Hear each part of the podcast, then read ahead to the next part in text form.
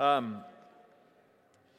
so, w- one of the lessons I've been learning recently has been centered around this idea of being an image bearer of God.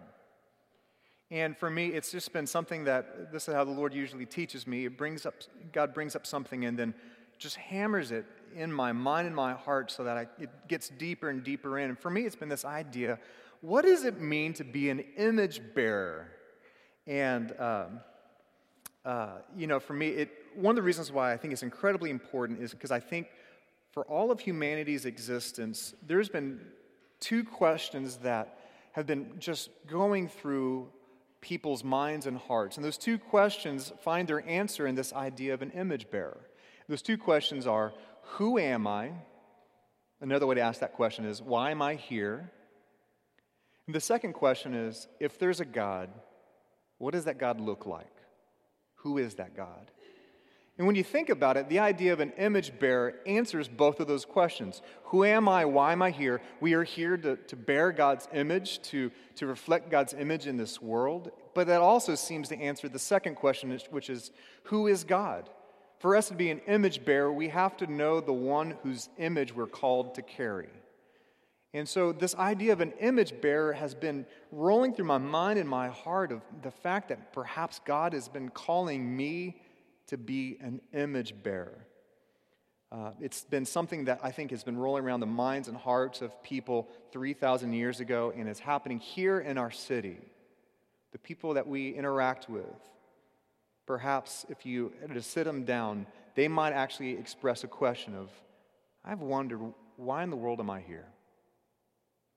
If, it's hard for me to imagine that this is all here by happenstance. There must be a creator, and if there is, who is that creator? For us, it, it, it comes down to this idea of an image bearer. If we are created in God's image, then for us to be to understand who we are, we must know who God is. Our identities are tied with one another. For us to know who God is, we understand ourselves. And when we understand ourselves, then we understand also who God is. When our identity is tied to our understanding and our experience of God. And we have this wonderful gift. We have this wonderful gift. If this has been a question that's been rolling around the minds and hearts of people for a long time, perhaps our scripture speaks to it. The writer of Hebrews was writing to people who are coming from a Jewish background, and this writer was trying to describe who Jesus was. And in Hebrews 2, we find our scripture reading for this day. And the key that unlocks both of those questions, and this is the church answer, right? Which is what? Jesus, right? This is the answer to all the questions here at church.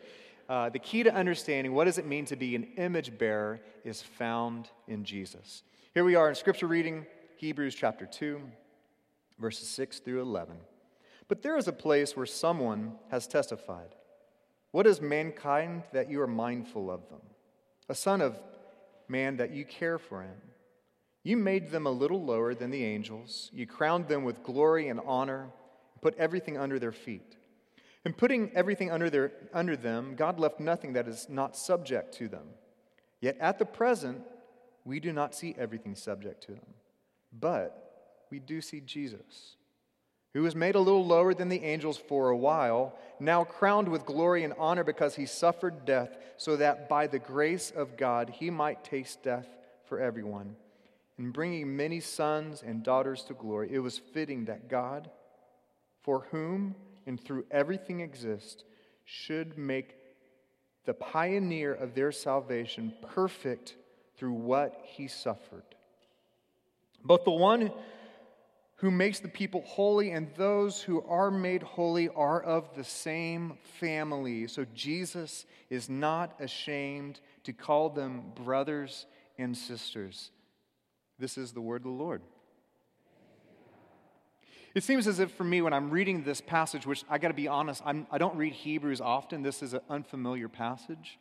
Uh, when I'm reading through this passage, it seems to be describing who humanity is and who Jesus is, and how they're tied to one another.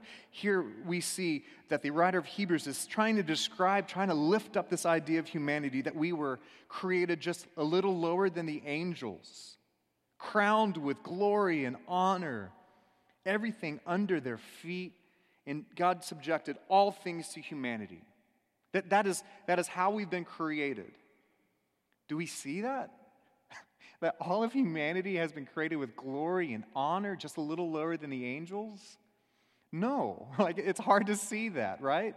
We know that that's how our, we've been created, and even the writer here says this, uh, says speaks to this uh, in verse eight. Yet at the present we do not see everything subject to him, but we do see Jesus. You see, it's Jesus is this amazing gift for us because it's Jesus gives us a clear picture of who God is. If you want to know about God, God's character, what God is, what God would do in this world, we have this gift of looking at Jesus and going, ah, this is who the Father is. This is what the Spirit is doing. That in Christ we get a clear picture of who Jesus is. But we also see who we were called to be. Jesus, as the words of here in the scripture, the pioneer the one who went in front of us, the one who showed us the way. That in Jesus we see both the image of whom we are to reflect and what it's like to be an image bearer. Colossians 1:15 says it so clearly. In describing Jesus, it says, He is the image of the invisible God. In Jesus, we get to see the invisible God, and He is also the firstborn over all creation. We get a clear picture of those two things. So, if we want to know of God, where do we turn? To Jesus. If we want to know what God's call in our life might be, where do we turn? To Jesus. It's, it's the answer for the biggest questions of our life is knowing and following Jesus. And in doing so, if we are able to do that, we might begin to discover what does it mean to be an image bearer. For me, one of the reasons why this has been on my mind is about two months ago, I went to a, a retreat at Laity Lodge, and this uh, speaker named Andy Crouch gave a presentation about this uh, idea of Jesus as the image bearer. And he lifted up two characteristics of what does it mean to be an image bearer, and there are two that I wouldn't have chosen. What does it mean to be an image bearer? The first is that God is to be an image bearer that we have been given authority. In authority for us, we can be defined as the capacity for meaningful action. That God has given you the ability to cause or create meaningful action in this world. And to be honest, it could be for good or it could be for harm. It could be for evil or it could be for uh, the flourishing of this world. We see this in verse 7 in our, in our scripture. You made them a little lower than the angels and subjected all things to them. This speaks to humanity's position or authority. But there's a second characteristic, which is vulnerability. We love the first one. the second one is hard. Vulnerability is hard. Our definition of vulnerability for this morning is the, the capability of being wounded. Vulnerability is exposure. It's not easy. It's our human nature to cover our Achilles heel, to not be too exposed. But for us to be image bearers and us to follow Christ fully, we might be called to greater authority and greater vulnerability than any of us would have chosen. To help describe this, I want to draw a little grid. See, I told you that this might not be a good message. I'm having to draw things, and half of you can't see it. It's perfect.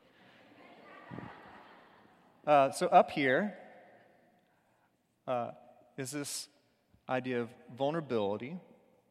I'm sorry, authority. and right here is uh, vulnerability. And an interesting thing, just for you, just for you, an interesting thing, because you can see it now, uh, is that everybody could be put somewhere on this grid with great authority or low authority, which is, remember, the capacity for meaningful action, or great vulnerability. Your life might be marked by great vulnerability or low vulnerability. So, just for an example, what would it look like for someone to have very little authority yet be incredibly vulnerable? What might that look like? Well, uh, one picture of that could be people who are, who are uh, in, in incredible poverty, uh, they're, or they're, they're trapped in some sort of addiction, where they feel somewhat imprisoned or enabled to be able to, um, to create meaningful action. It's been hampered, it's been destroyed, it's been, uh, it's been ex- these are people who typically are exploited, to be honest. They're incredibly vulnerable for exploitation, and they don't have as much uh, ability to create meaningful action. They're trapped. What would it look like for someone to have low authority but actually no vulnerability? Uh, what would it look like? So they don't really, they're not really doing much, but they're not really exposed. Well, it's kind of like the idea of a cruise, a well, safe cruise, right? A well functioning cruise where you're just, you're along for the ride. Like you're just cruising along. The biggest decision of your day is what type of food you're going to eat, right? You just wait for the bell to ring and you run down, ah, Asian food today. Uh, it's also, if you've seen the movie WALL-E, if you've seen that movie WALL-E, it's a beautiful picture of what does it look like to have very little authority and very little vulnerability. You just ride your little scooter and drink Slurpee, and that's it. That's all you do. Uh, to be honest, this is kind of the some people's dream of retirement. right? You don't have to do a thing. And you have a huge nest egg, you're not vulnerable, everything's fine and taken care of. That's some people's dream of retirement. What it look like for people to have incredible authority and no vulnerability? This is what you call the American dream, right? You're able to create change, you're able to change your environment, yet you yourself are not exposed to being wounded. And there's something that's really tricky. I haven't quite put my mind around it, but great authority without vulnerability leads to idolatry. It leads to control, the, the idea of control, that I get to control everything around me to make sure that I am not exposed, that I am not vulnerable. And the reality is the world just doesn't work that way, you know? But we still seek to seek to be people that live over here get to call the shots, yet we're never wounded.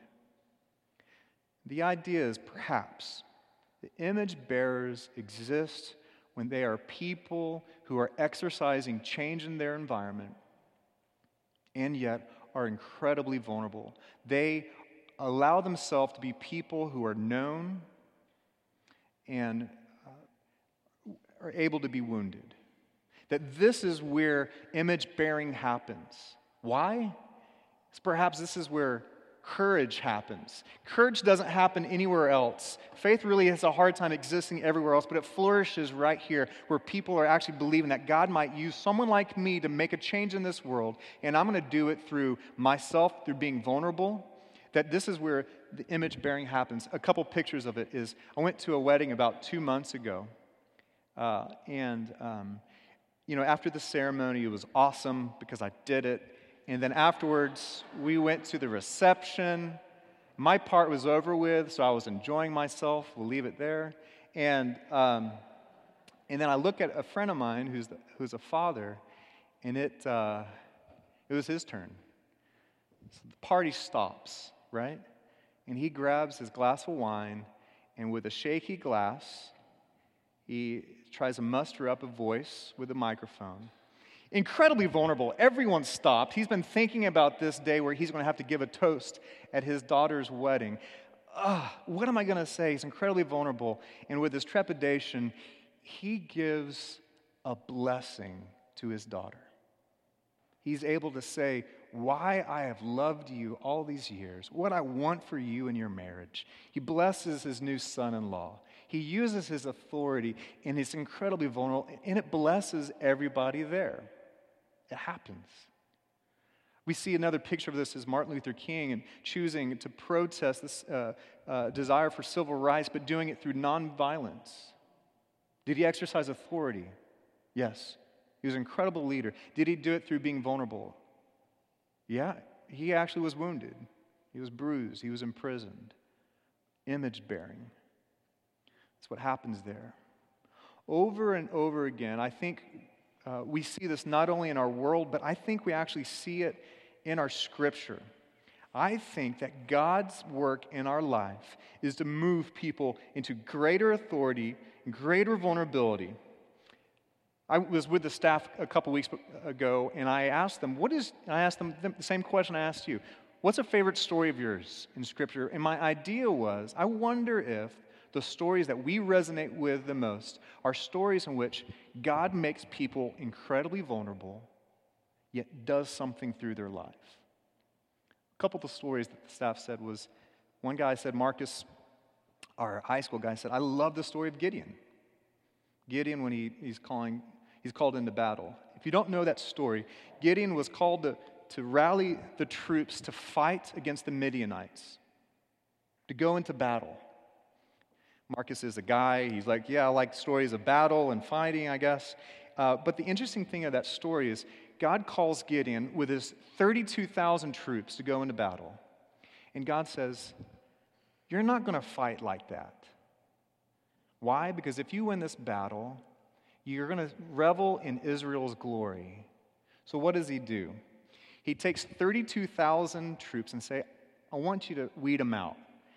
And it goes from 32,000 to 10,000 soldiers. I mean, I'm sure Gideon's like, okay, you've made your point, right?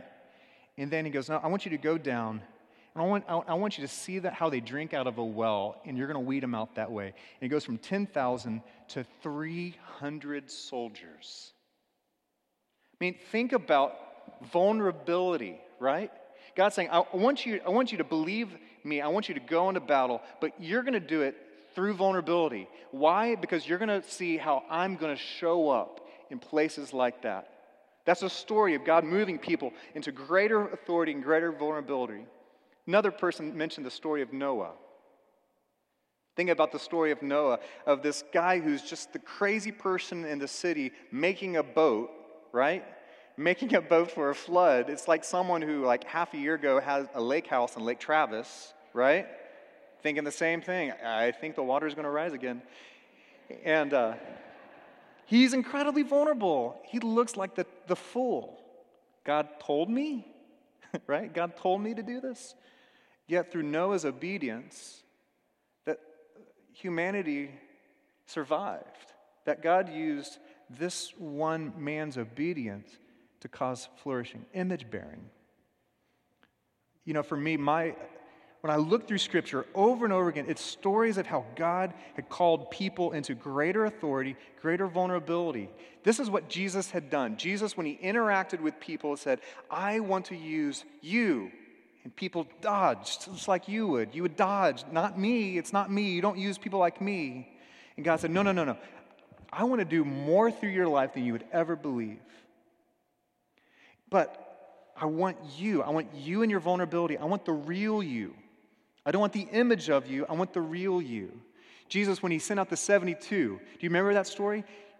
This is Mark's version. I'm going to send you out, and you're going to do things through my name that you would never believe. You're going to heal people, you're going to cast out demons, you're going to proclaim the gospel, and people's lives are going to be changed. And by the way, the way I wanted to send you out is I want you to take nothing Nothing. No roadmap, no game plan. This is a Presbyterian's nightmare, right? what? What committee, what committee chose me? You know? I want to send you, and I want no tunic, no bag, no nothing, because I want to show you that I show up when you have nothing. When you are totally dependent upon me, this is when my kingdom explodes. The parable of the talents. The master entrusts the servants here. I want you to take this treasure, and I'm going to leave for a while. Two of them take it to market, they risk. They take, use their authority and they're vulnerable, they risk. And that one servant who, remember, the master called wicked and lazy, what did he do? He didn't exercise his authority, and he just buried the talent. Why?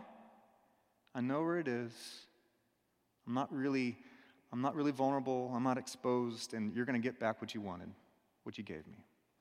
That's a story of someone who didn't bear the master's image. And do you remember um, when I visit with people as a pastor, and I said, "What do you, what do you hope to hear on your when you die, the number one thing that people wish to hear is from God is, Well done, good and faithful servant. That word comes from this parable for those people who used their authority and were vulnerable.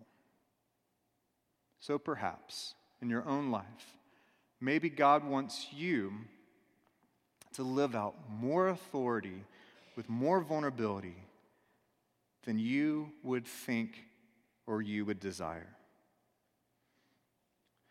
Where are you today on this grid? If you were to put yourself on here, where would you be? Are you someone who actually believes that God can and is using you in this world to create meaningful action, to create meaningful change in your environment, wherever you go? Are you someone who's marked by being vulnerable? Someone who's exposed? Someone who's not afraid of that? Where are you at in this grid? This is where flourishing happens. This is where we bear image. This past week, I was at Pine Cove Family Camp. Um, I went there, uh, Jen and Dylan were with me because it would be weird if I went there by myself. And uh, it's an awesome camp. I mean, there's kids' dream. There's zip lines, there's boats, there's awesome college students who are there as counselors. It's so fun. There's skeet shooting, paintball. It's more dangerous than any parent would ever want it to be. Uh, one of the things that happened as uh, we were there, first night we got there, and um, the, the camp director got us together and, and you know, telling us everything that was going on in the week, and then dismissed us and asked the dads to stay back. And he said, uh, he said to the dads, he said, um, this week I, I want to challenge you to do something a little bit different. Uh, we have prepared devotionals, and we want the dads to lead devotionals for their families this week. And you know, half the dads in that room are going, and this is why I don't go to a Christian family camp, right? Not me, dodging it, right? Not me. And, um, uh, you know, some dads are honestly were just wide eyed, and, and one dad said, I'm out. I'm I, don't, I, don't, I don't do that. Our family doesn't do that. And so that we all dismissed, and the director stayed back with uh, him, and they stayed, stayed and talked and that type of thing, and encouraged him. It's all right. It's okay. Be vulnerable. It's, you don't have to. Because, you know, it's a fear that most dads have that their third grade your child is going to stump them, right? and just being vulnerable is really hard. That we might believe that God has given us authority in a lot of places in our life, but this is not one of them. And uh, so the week goes on. At the very end of the week, um, the, uh, you know, we were kind of debriefing the week, and, and uh, Father went up to the camp director in tears and said, We were talking as a family about our week, and uh, asked our kid uh, what was their favorite part of this week. And the child said, It was hearing you pray. That, that for me was the greatest part of my week. It beat out the zip lines and, you know, the fun skits. Just hearing what it sounds like when my dad prays. You know, for us, um, for us to live with authority and vulnerability means in all aspects of our life that we bear God's image wherever we go. Wherever we go, in our homes, in our neighborhoods, in our workplaces, for us to be people of authority and vulnerability that believe in that God uses people like me when I am exposed and when I'm weak and when I'm vulnerable, that God shows up. The only way that we become people like this, though, the only way is remember, it's our identity is tied to Jesus, is when we get to see Jesus, a clearer picture of Jesus, who was full of authority and vulnerability. We, and we, as followers of Jesus, we say, I think we see how God was uh, full of authority. But the shocker for the world was how vulnerable Jesus was. The, the shocker wasn't the fact that the God who created all the world wants to be involved in this world, but it was through this. I think this is what people expected of God to change the world, but not be vulnerable, not, not be woundable. But the power of Jesus I am going to transform this world, and it is actually through my wounds. My vulnerability is what is going to change this world. See, Jesus is, he's the victor and he's the victim. The only way that we become more of image bearers is by seeing that picture of Jesus. B.B. Warfield, he did an essay, he did a study throughout all the Gospels and gathered the different characteristics, the different, the different descriptions of Jesus. Do you know that the most frequently used description of Jesus in all the Gospels? It was compassion. Time and time and time again, God showed that He was compassionate. Jesus, full of compassion. The word compassion literally means to suffer with. If you want a picture of Jesus, think of compassion. Verse 10 said it. It was fitting that God, for whom and through everything exists, should make the pioneer of their salvation perfect, complete, whole through what he suffered. Friends, my belief is that God wants to move us into greater authority and greater vulnerability. If you're on this side over here, if you're hiding out over here, if you would put yourself, I just would encourage you take a risk. If you need to, if you need to move towards vulnerability, take a risk. Let yourself be known. Vulnerability happens in relationships. Parents, let yourself be known to your kids. Spouses, let yourself be known. In your neighborhoods, let yourself be known. If you're over here, take risks, let yourself be known. And if, you're, if you think you're down here on authority, the way I think God might move you into greater authority is that maybe by chance God might have a calling on you. God is going to give you a dream for something that He wants to do in your life, no matter how small or big it is, that a change that God might want to do in your life. What is God calling you to? Friends, open yourself up to the work of the gospel and follow Christ, the pioneer of our salvation. You might actually get to know the living God you might actually discover who God has created you to be as well. That's what this table is all about. This table right here is a table that has been set so that you might experience God's authority in your life. But it's, it was set through suffering, set through heartache. That Christ, He set the table through His wounds. Why? So that the same Jesus who said, All authority on heaven and earth has been given to me. Now take and eat, remember me, and go. Go into this world. This isn't a Presbyterian table, this is Jesus' table for anyone who knows him. All are welcome here. And as this morning, as we partake of the bread and the juice, I would just encourage you to to take it in the thought that perhaps God might be moving you into greater authority and greater vulnerability. The Lord be with you.